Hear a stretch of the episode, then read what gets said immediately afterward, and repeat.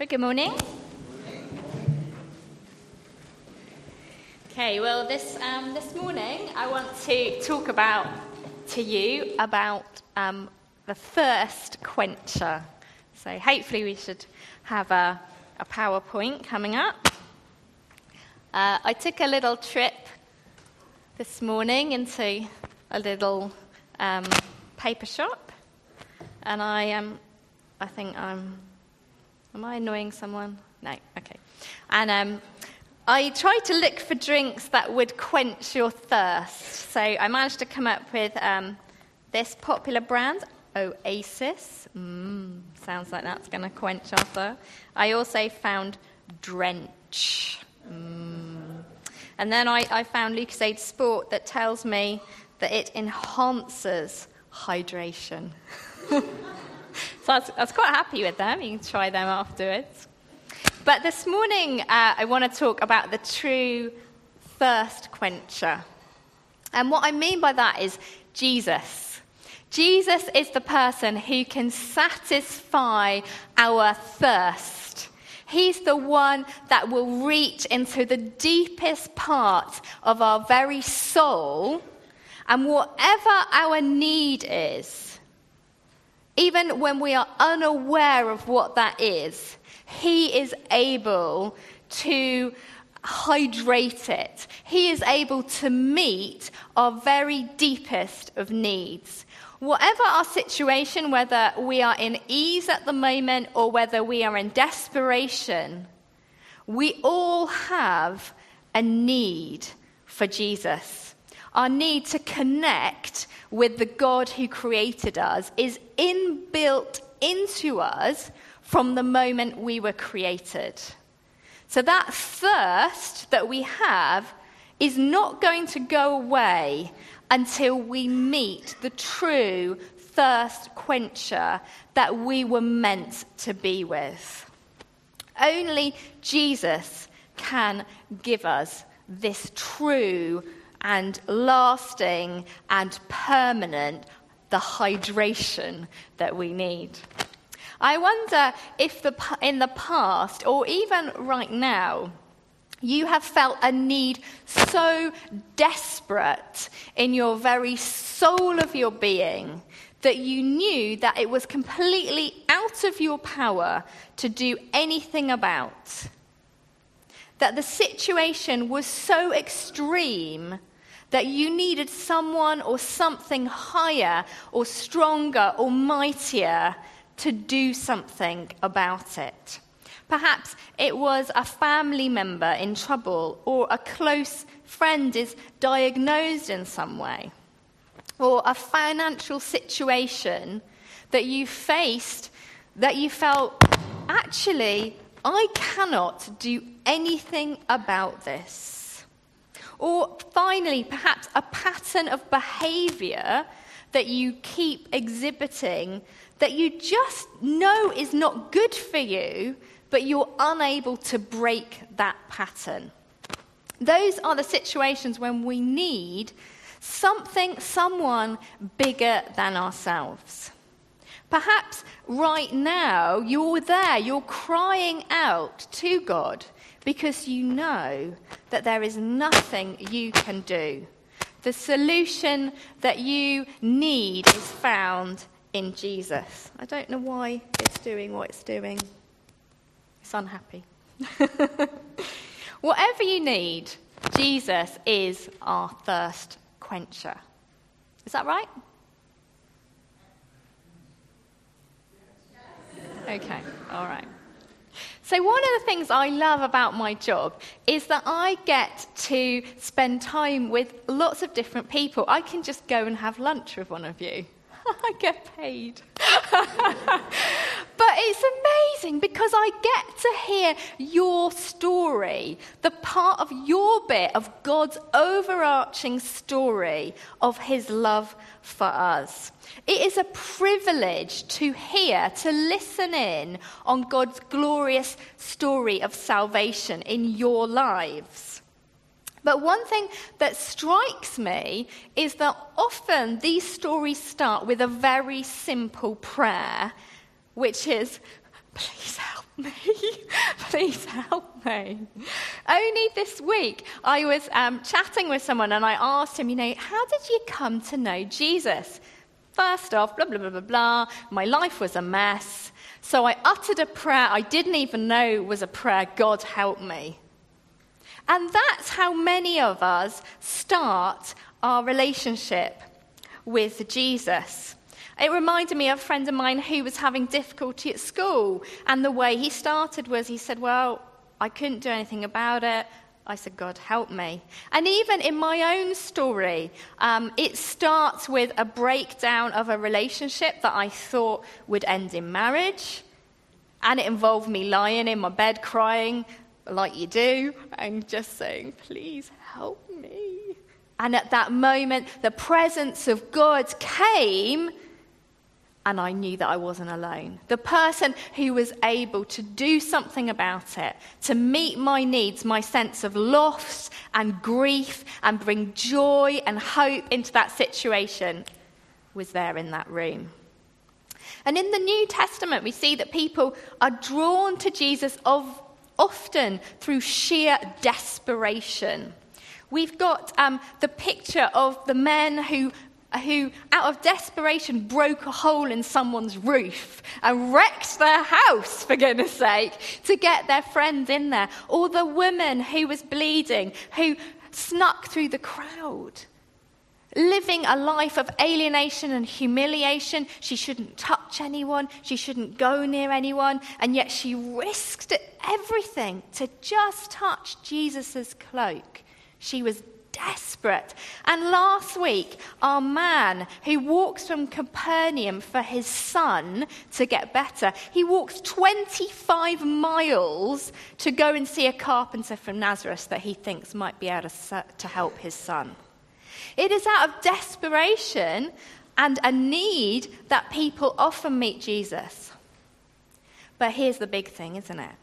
That anybody Anyone who wants to come to Jesus has to acknowledge their need. If we want to be a follower of Jesus, Bill, we must own our thirst. We must own our thirst. I haven't got a clicker today. So that's my first point. We need to own our thirst. In the Bible, we see that God asks people to ask him. He goes to Solomon, king of um, Israel at the time, most successful. He's got so much. What, and God just says, What do you want me to give you? Could there be any more? What do you want me to give you? The blind man that we read in the gospel, standing at the side of the road, screaming at the top of his voice, Please help me. Jesus says, what do you want me to do for you? And in teaching his disciples, Jesus asked them to ask. Ask. Ask for their daily needs. Ask for forgiveness. And in John's Gospel, later on, we read in chapter 14 those mind blowing words If you ask anything in my name, I will do it. And earlier in our study of John, we met the woman at the well, whom, after catching her attention by talking to her, which no one would ever do, he asks her to ask him a question, to ask him for something. Can you see how he very quickly turned it round? Let's look at that scripture quickly.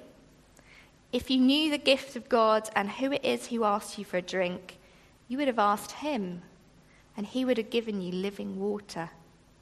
And he went on to explain anyone who drinks this water will be thirsty again, but whoever drinks the water I give him will never thirst. Indeed, the water I give them will become like a spring of water welling up to eternal life.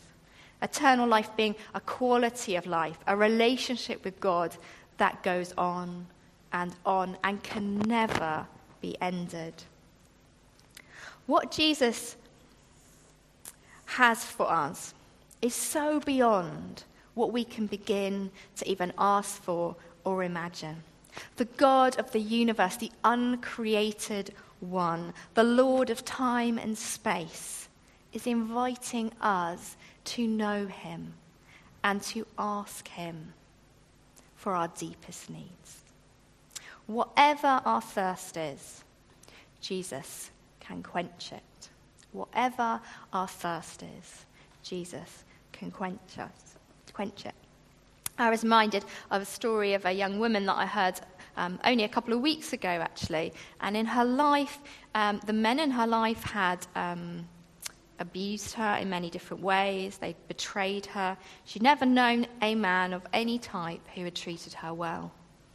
And a friend of her invite, uh, hers invited her to church, and she began to hear about a father who loved her desperately, who had given everything he had to rescue her, who wanted to honor her, to esteem her, to give her hope and a future, and adopt her into his family and give her a crown of righteousness, to be the daughter of the King of Kings, to meet her deepest need.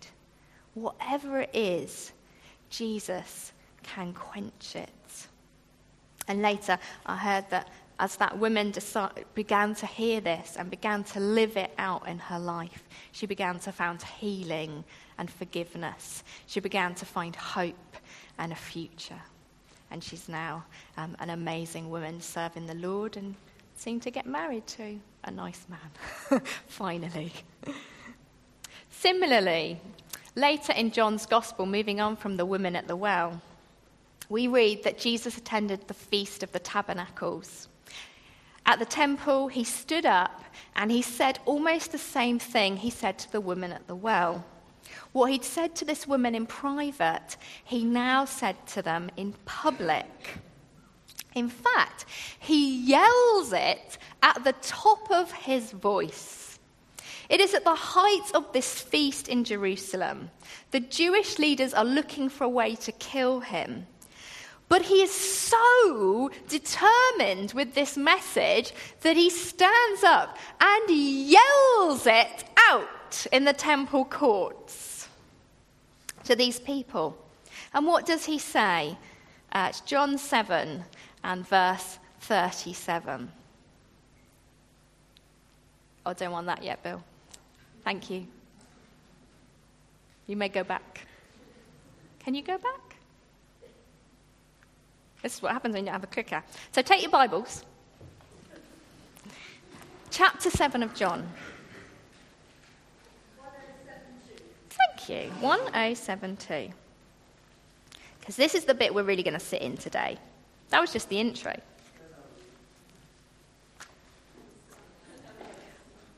Oh, there we go. There you go.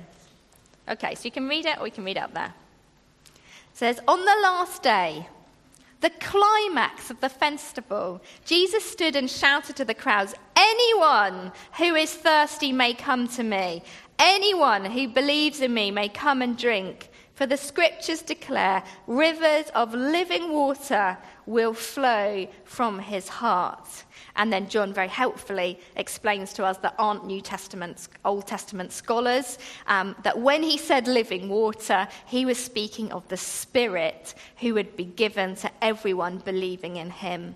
But the Spirit had not yet been given because Jesus had not yet entered into his glory.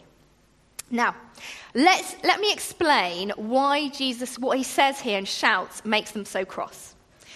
Here we are at the Feast of Tabernacles. I want you to imagine this. It's harvest time, okay?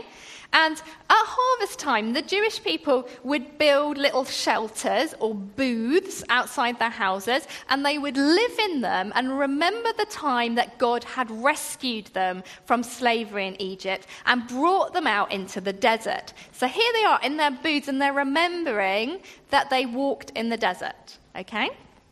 So that's part one. And part of it is harvest, so they're praying for the rains for the next year. Also, going on here is this water ceremony that happens every day. So, every day, they would go, the priests would go to the pool of Siloam, I think that's his name, take a jug of water, sorry, I don't have a jug, and they would parade it. Okay, so here they go, they're parading And all the people are parading behind them, do, do, do, and they're singing and they're dancing, da la la, la la la, and they're following the water, and they go into the temple, la la la la la. And the priest would get to the climax of it all. I won't do it.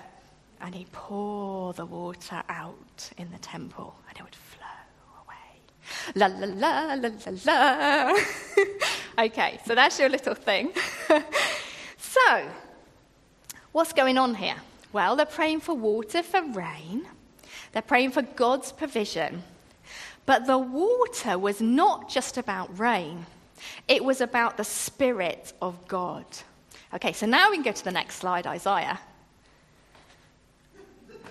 It says, For I will pour water on the thirsty land and streams on the dry ground. And I will pour out my spirit on your offspring and my blessings on your descendants.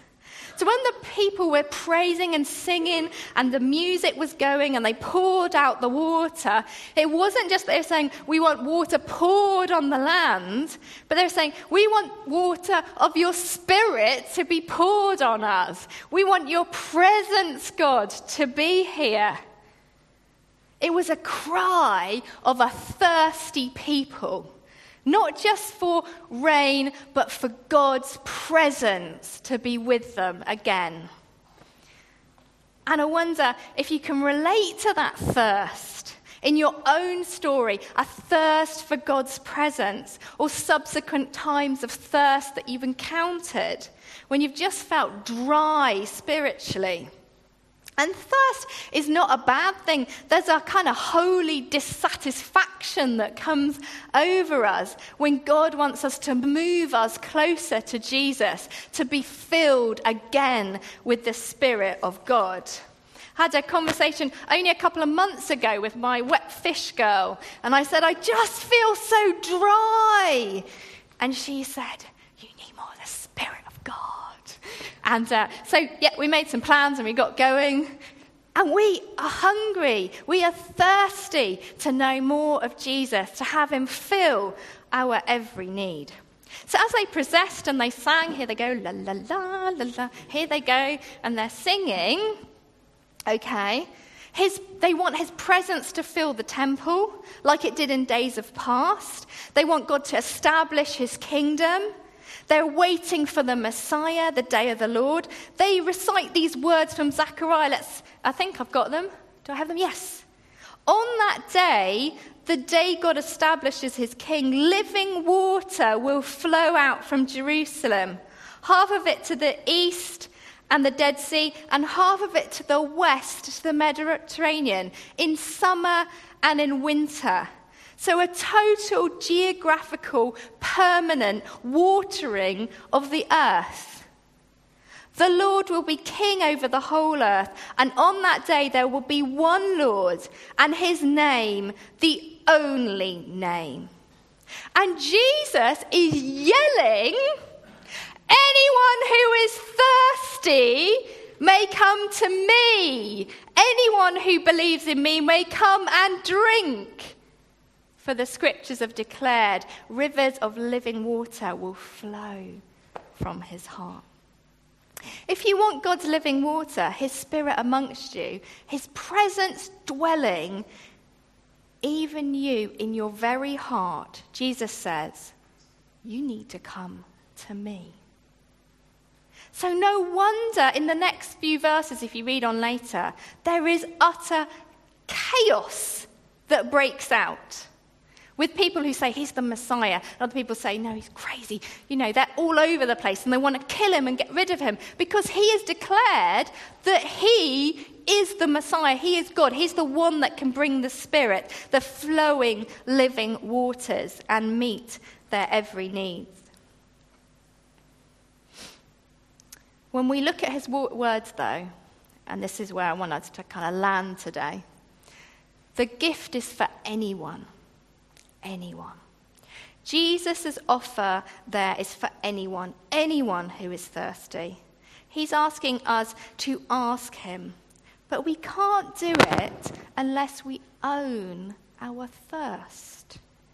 We may not recognize the crisis we're in, but if you haven't accepted Jesus as Lord, you haven't accepted He's God, you haven't accepted that you were created to be with Him, that he's, He can come into your life, if you haven't accepted Him, then we're in crisis. Verse 39, John says that up till now the Spirit had not been given because Jesus had not been glorified. That is, he'd not died, he'd not been on the cross. It hadn't been finished what he came to do to reconcile men, women, all people to himself, the one we were created to be with. See, God creates the word perfect. There's no suffering, there's no sin, there's no disease, there's no heartache. And we mess it up. We only got to look at the world, look at the news, and we see the mess that human beings have made of the world. And looking closer, look in our own hearts, our actions, our thoughts, the impact they've had on our own lives and others. Things that maybe we feel now, I can't do anything about that. Well, God says, I, I can do something about that. I can change that. We need help. We need restoring. If we were computers or phones, we need the factory reset. We need to be how God created us. And we cannot do that. We don't have our own off and on button. It's not that simple. We need Jesus. The entire story of the earth is about Creator coming to a people like us who need help, who have an inbuilt thirst and simply saying, Come and ask me. Come and ask me. Most famous verses for Christians, John 3:16. John 3:16. For God so loved the world that he gave his one and only son that whoever believes in him shall not perish but have eternal life. That is a quality of life, your deepest of needs met in Him for all time. For God did not send His Son into the world, and this is, my fa- this is actually my favorite verse in the Bible, not the one before. He didn't send His Son into the world to condemn the world, but to save the world through Him. Whoever believes in Him is not condemned, but whoever does not believe stands condemned already because they have not believed in the name. In the name, remember the verse before? And his name, the only name of God's one and only Son. As Jesus died on the cross, he took the mess we had made of the world and our lives. He took the right and the just punishment and he gave us himself. He gives us righteousness. He gives us hope. He gives us peace. He gives us a future. He gives us it all. We just need to believe in Him. He exchanges His perfection for our mess. In Revelation 21, verse 6 to 8, we read this. This is at the end of the Bible, well, the last chapters of the Bible when Jesus is with his people, everything is finished, everything is put right, and this is what it says To the thirsty, I will give water without cost from the spring of the water of life. Those who are victorious will inherit all this, and I will be their God, and they will be my children. But the cowardly, the unbelieving, the vile, the murderers, the sexual immoral, those who practice magic arts, the idolaters, and all liars, they will be consigned to the fiery lake of burning sulfur. And this is the second death. Now, whatever we think about hell, we've different views out there, I just want us to think what we think when we first read this. We think, okay, those that don't inherit, they're murderers and liars. So the people who do, they must be the opposite, right? No, it's not what it says, is it? It says, to the thirsty. To the thirsty. Those who own their thirst, know that they need Jesus, and that only Jesus can quench it. Those that know they are in need, those that thirst inherit the kingdom. And what does it say about this water? It's free. We can't earn it, we can't pay for it, we can't be good enough to receive it. Jesus gives it to us with great cost to him, but not to us. And no crime can exclude us. No, no, nothing we could ever do would stop that happening if we know our thirst. We need Jesus. The only thing that excludes us is rejecting him. So, we need to, We've got final few slides. First, we need to own our thirst, whether it's the first time or the hundredth time.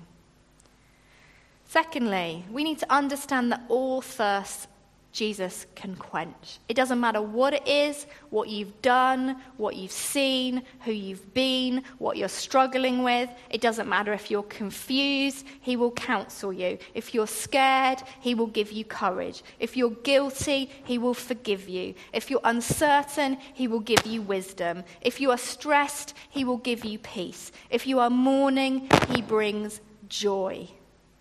He is the thirst quencher.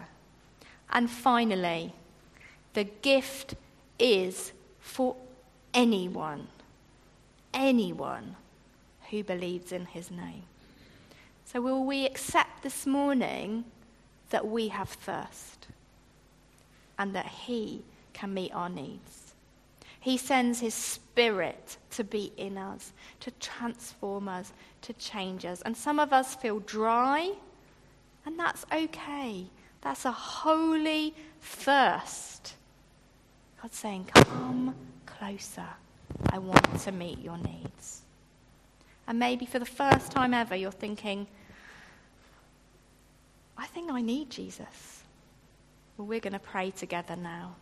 I'd like everyone to stand. And we're going to pray all together. Whether you've prayed this prayer a million times or this is the first time today, let's just stand and pray it and then the band will come and lead us. It's the most important prayer you can ever pray in your life. Okay, Steve? Bit of a head rush. You can never pray anything more important than this. This is death, this is life. So let's pray together. Lord Jesus, I am sorry for the wrong actions, thoughts, or lack of actions in my life. Please forgive me now. I know I need your help to change, to live the way you want me to. Please give me your living water, your Holy Spirit in me to help me live for you. Thank you, Jesus, that you promise that if we call on your name, if we come to you and ask, you will give us. And we thank you that you are here. Amen. If you've prayed that for the first time today, I'd love to speak to you afterwards.